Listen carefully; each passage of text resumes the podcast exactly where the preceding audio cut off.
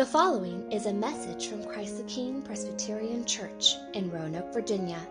For more information about the ministry of Christ the King, please visit us at ctkroanoke.org.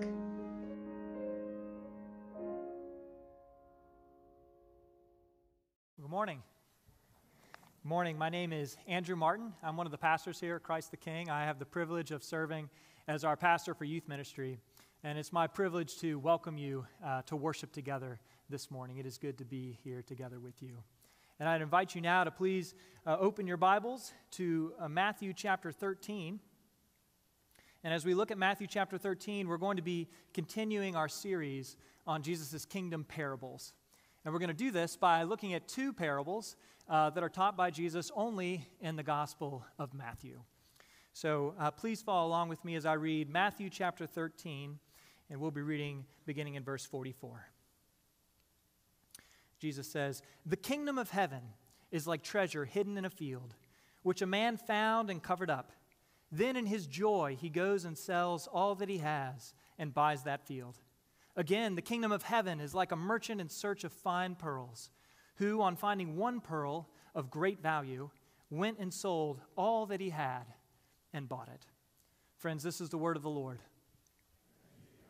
Let's pray together. Lord, we thank you uh, that you do give us your word, that you, out of your loving kindness, show us what your kingdom is like. And so, Father, as you teach us today through your word, we pray that you would help us to believe the things that we hear, and that you would take these truths and press them deeply into our hearts, that it would shape the way that we live our lives as we lean on your grace for all things. It's in Christ's name I pray. Amen. Well, in uh, the year 2010, a bona fide, no kidding treasure hunt kicked off here in the United States. It all began that same year when a millionaire who lived in the state of New Mexico by the name of Forrest Fenn published his memoirs. And in these memoirs, he included a very cryptic poem that revealed how he had hidden a treasure of great value somewhere between New Mexico and the Canadian border. Well, in 2020, 10 years later, uh, Fenn Forrest came out, or Forrest Fenn came out and, and revealed that that treasure had indeed been discovered. That the chest he had hidden in the Rocky Mountains con- that contained over $1 million worth of gold coins and jewels and uh, other precious artifacts had indeed been found. Now, this little trailer, as it were, is enough to, to grip the imagination. Uh, but the story of that 10 year treasure hunt that took, took place between when he hid the treasure and when he discovered it, it truly is the stuff of a Hollywood movie. You see, uh, Forrest Fenn estimated that approximately 350,000 treasure hunters had gone in search of this chest that he had hidden somewhere in the Rocky Mountains a number of these hunters actually quit their day jobs so that they could pursue this treasure full time. One searcher uh, spent thousands of dollars on the quest and actually filed a lawsuit against another treasure hunter because they alleged that this person had hacked into their personal email account to mine data that would help them discover the whereabouts of this chest. And the, the person who actually ended up finding the treasure moved their home, they moved into a, another building with multiple layers of security, with, with guards, and remained anonymous initially because they were afraid of the threats or even the kidnappings that they might, that they might face. Now, I imagine that if we were to watch this as a film, it might come out as a film, I don't know. Um, but if we were to, to hear this story, many of us might grip our chairs with anticipation as it unfolds, right? I also imagine, though, that as we gripped our chairs, we might also simultaneously sort of like shake our heads in disbelief, thinking, you know, as, as enchanting as going off looking for a million dollars worth of treasure might be, I'm not convinced that that is worth the sacrifice of a full time job. Now, regardless of, of your assessment of the decision these treasure hunters made, this process of discerning worth and sacrifice is something that we actually do every single day in our lives. Now, granted, we're not typically discerning, hey, is it worth the sacrifice of going out and, and, and seeking buried treasure? That's usually not the level we're dealing with. But to be wise and responsible citizens in this world, we have to discern worth and sacrifice in all kinds of ways. What job are we going to pursue? What are the sacrifices that it will entail, and is it worth those sacrifices? How are we going to spend our time? What are the commitments that we're going to say yes to, and what are the commitments we're going to say no to?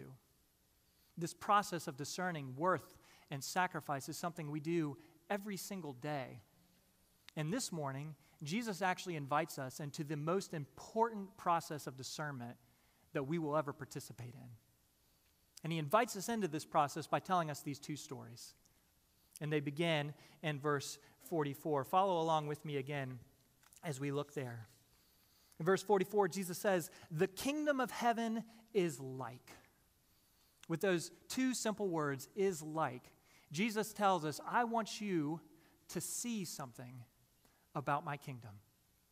And what is it he wants us to see? He goes on, the kingdom of heaven is like treasure hidden in a field. He says the kingdom of heaven is it's a treasure. It's valuable, it's, it's precious. But just how precious is it? How worthy is the kingdom of heaven?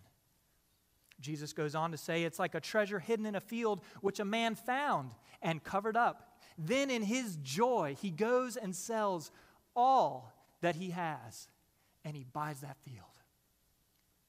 Jesus has drawn us into this process of discerning what is Jesus and his kingdom worth. And what he wants us to see is that his kingdom is worth everything that we have.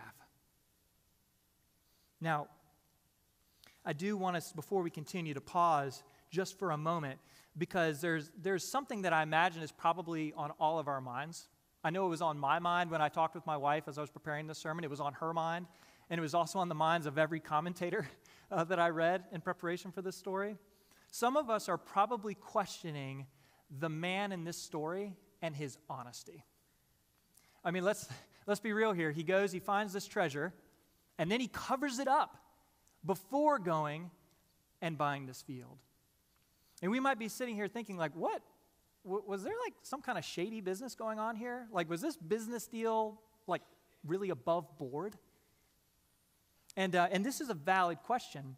And what I think is helpful here, and this is something I actually learned just this week as I was studying, uh, what I learned I think will help us a little bit as we sort of explore just for a moment the customs and laws of the ancient world.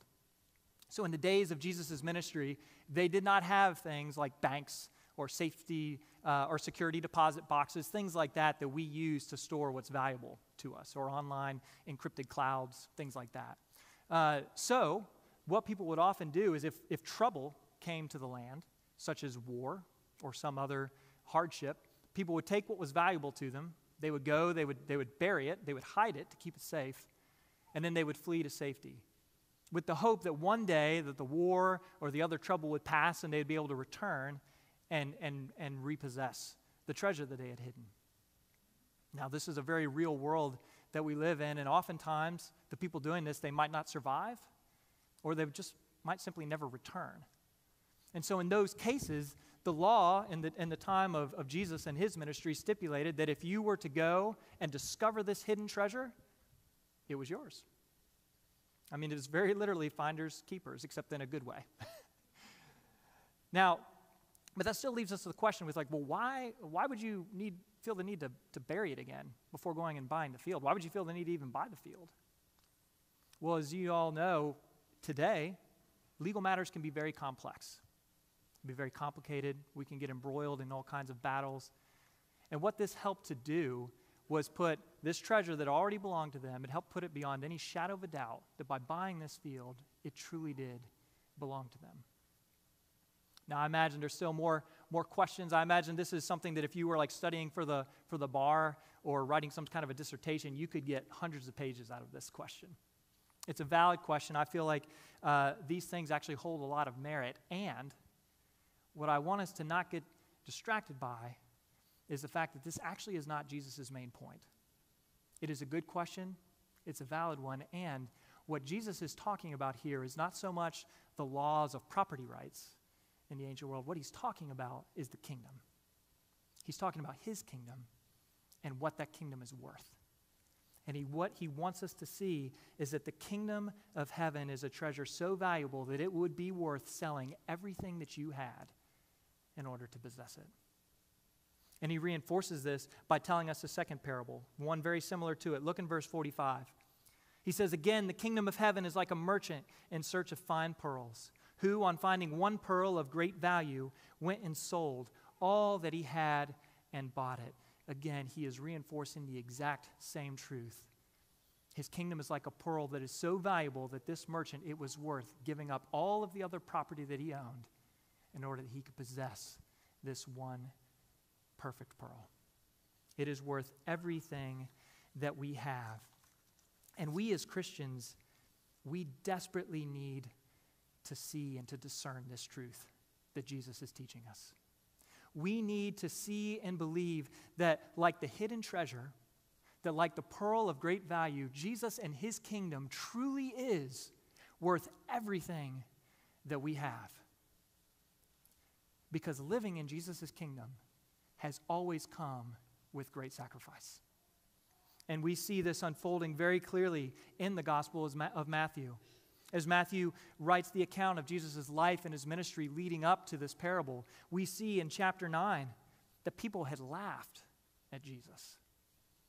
In Matthew chapter 10, but as he sent them out to minister, Jesus told his disciples that they would indeed suffer persecution, that people would hate them because they followed Jesus. And in Matthew chapter 12, some of the powerful leaders of the day actually sought to destroy King Jesus. They wanted to do away with him. And shortly after this passage, in Matthew chapter 16, if you look at that passage later on, Jesus says that to follow him, we must deny ourselves and we must take up our cross. That means it's going to take sacrifice to live as members of Jesus' kingdom. And, and these things that were true in that day, the truth of sacrifice to follow Jesus has not changed today. We still must lay down our lives and take up our cross for our King. And for some of us, that may mean that people are going to laugh at us. It may mean that as we seek to live out the values of the kingdom of heaven, people might laugh at us because those values seem prudish or lame or some other thing. And I know that many of you in this room probably know the pain of what it feels like to be laughed at.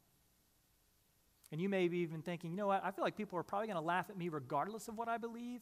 Is Jesus and his kingdom really worth giving them a little bit more ammunition? For others, suffering for our king and his kingdom may mean persevering and living out the values of his kingdom like continuing to endure with patience and to pursue with love people who we find exhausting and or intolerable.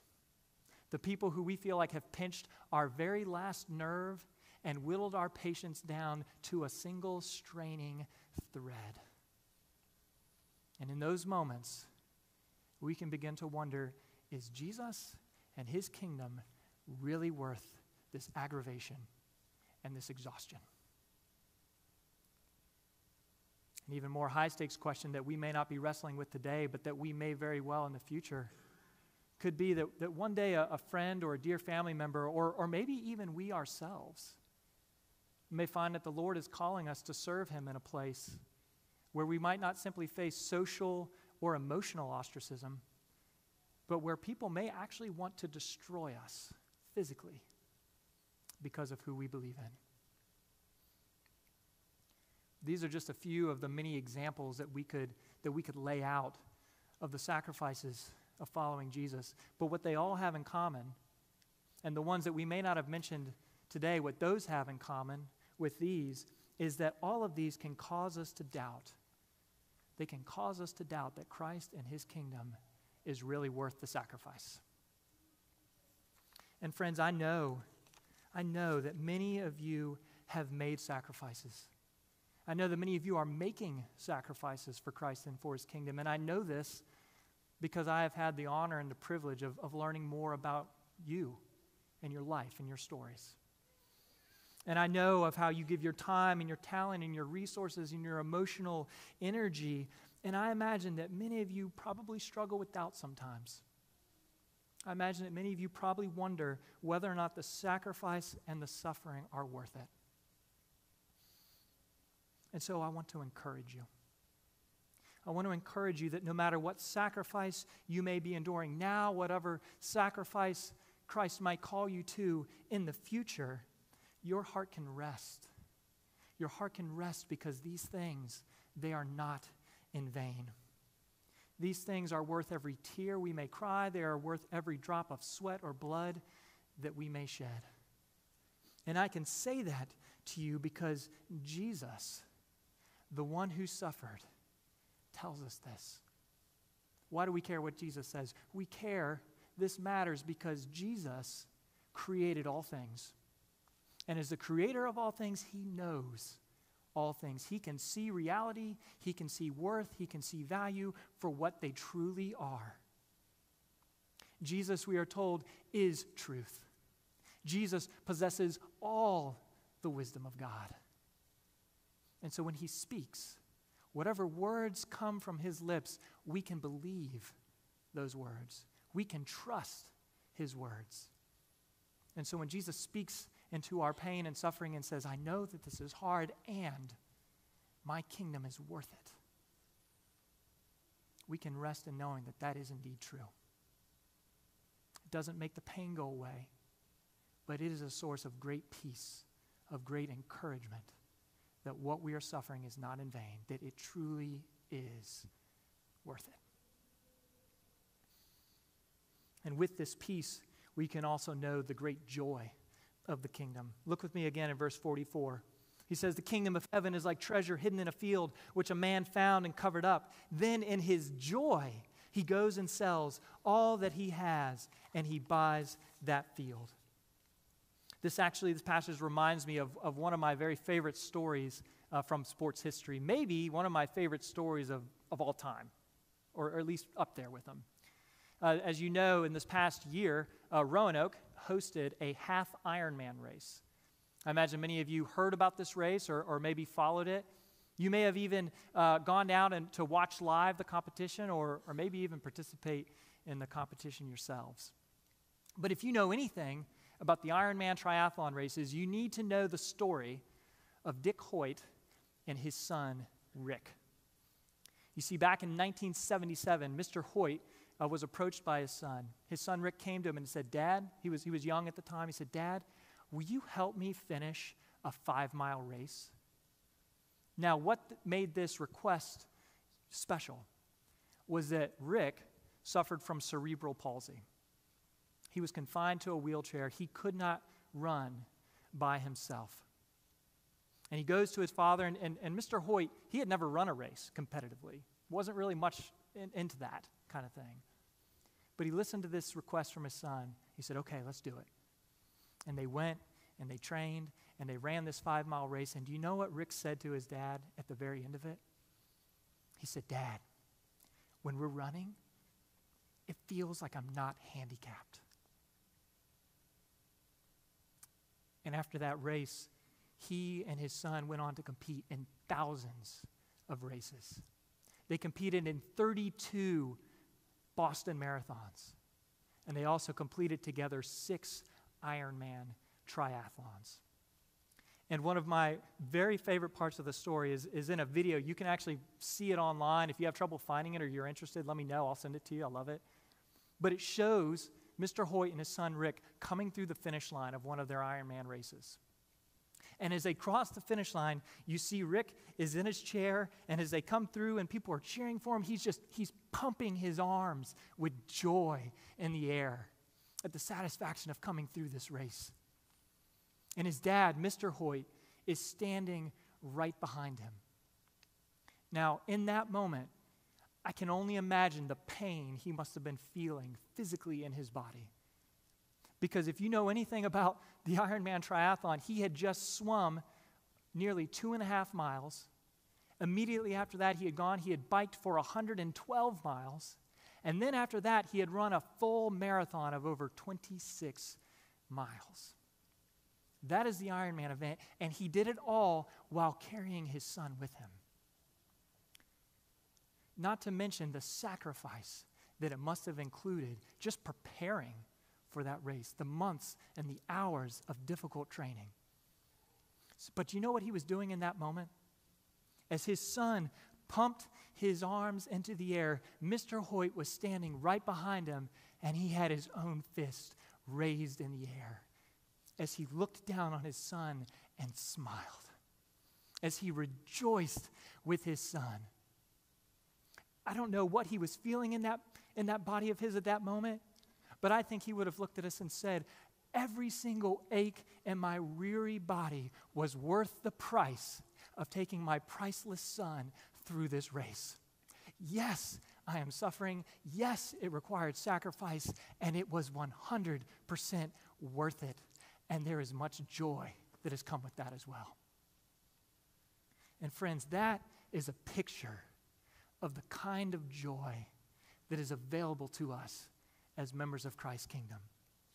That is the kind of joy that, even in the midst of sacrifice, even if following Jesus were to cost us everything that we have, we can have the same kind of joy because just as Mr. Hoyt looked on his son with joy, we can look with joy on the incredible blessings of belonging to Jesus and being a part of his kingdom.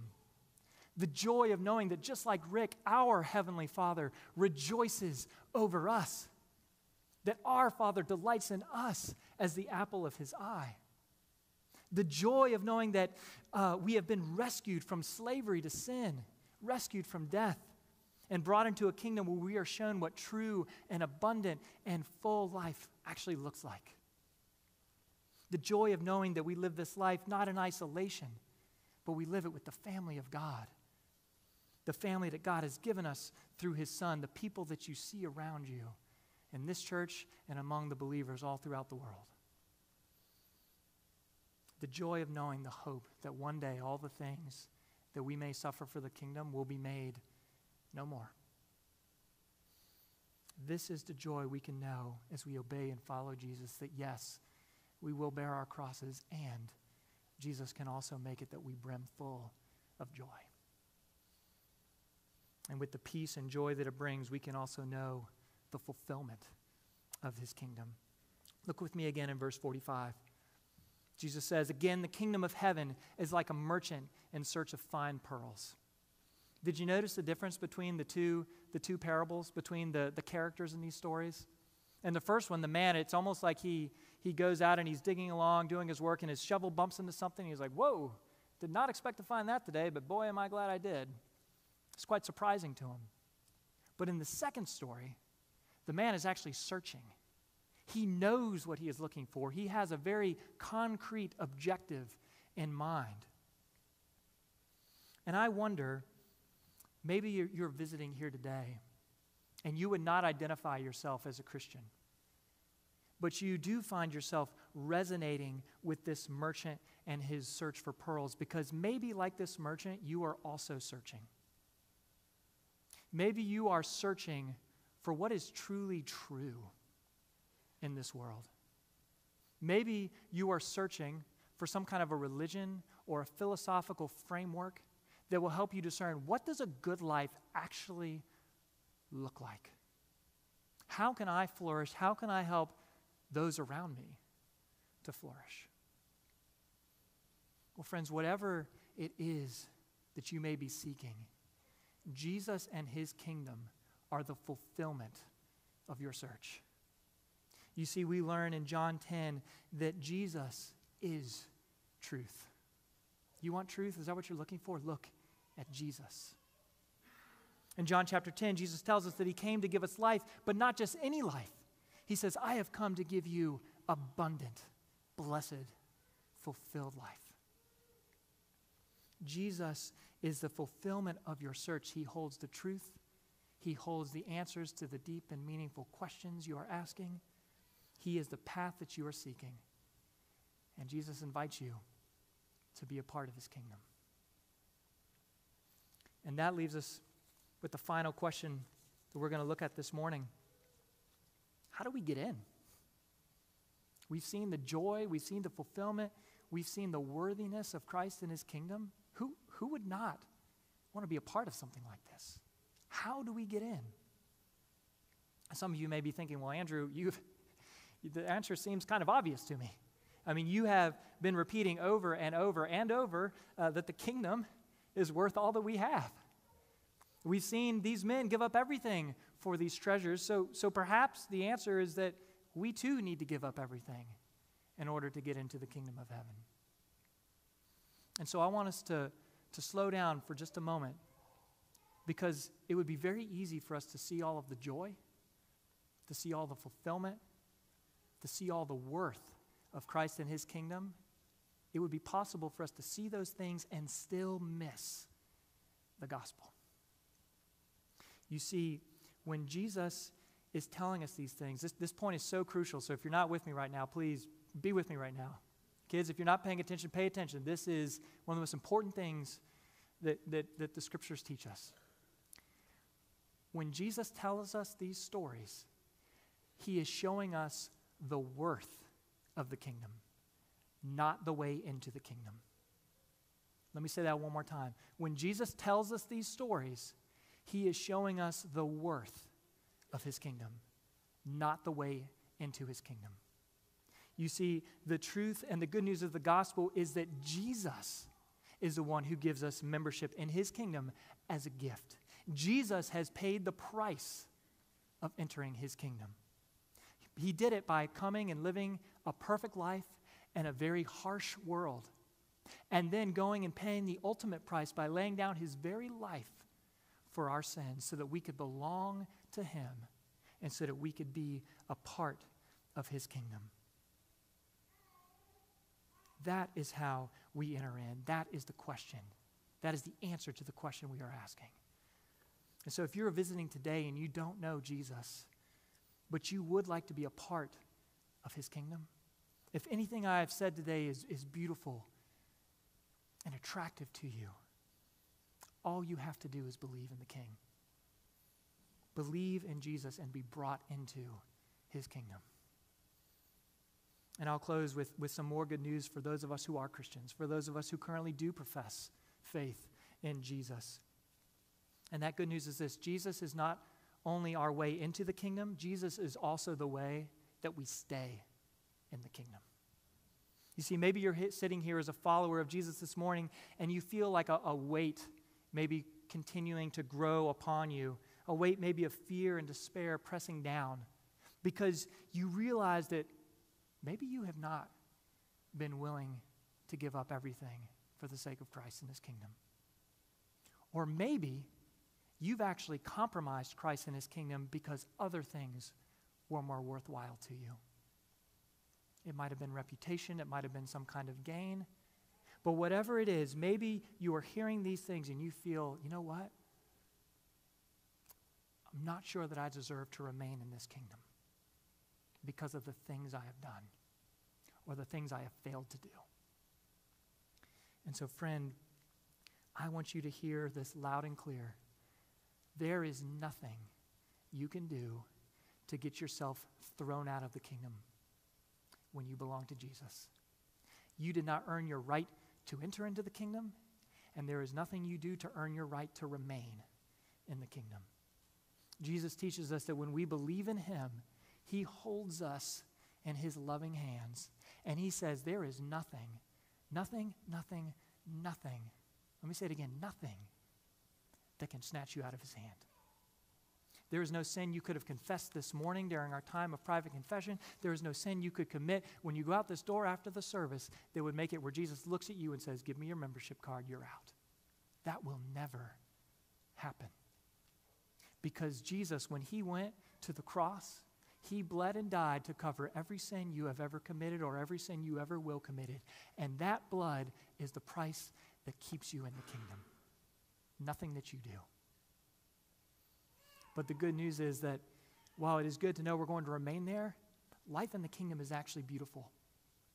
Giving up ever, everything we have, you may not believe it today, but as the truths get pressed in, it is truly beautiful. It is a life worth living. And Jesus says, I will actually help you live that kind of life. Because the good news of the gospel is He not only pays for our sins, but He also gives us His Spirit. The Spirit that goes into our hearts and takes all the doubts that we have and slowly begins to transform them.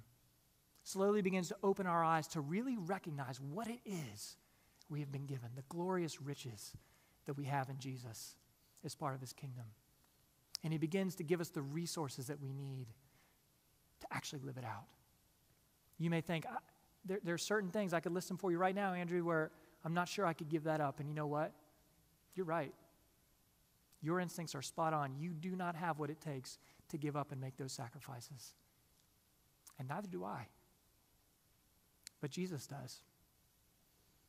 And when you belong to Him, He gives you what you need so that day by day, moment by moment, step by step, we slowly become the kinds of people that He designed for us to be. And we slowly gain the strength and are able to walk in the ways He's called us to walk. And when we do fail, when we do backslide, He is there to remind us that He loves us and that He paid the price to keep us by His side and to keep us moving forward with Him. So, friends, as Jesus is the one who has brought us to Himself, He is also the one who is transforming us to be like Him. So let's depend on His grace. Let's lean on that grace together. Let's encourage us, one another, to look to Jesus as our King who has paid the price for all of us. Let's pray. Father, we thank you that you have given us the gift of seeing things for how they truly are. Thank you that in the ways that we search for something worthwhile in life, you have, you have gone far beyond our wildest imaginations and bringing us into your kingdom. And so, Father, we pray that you would help us to truly believe your words, that your kingdom is worth it, that you would give us all the strength that we need to follow you and to, to even give up everything if that's what you were to ask for the sake of your kingdom. And we pray that in the midst of it all, we would know the great joy that is ours in you. It's in Christ's name that we pray. Amen.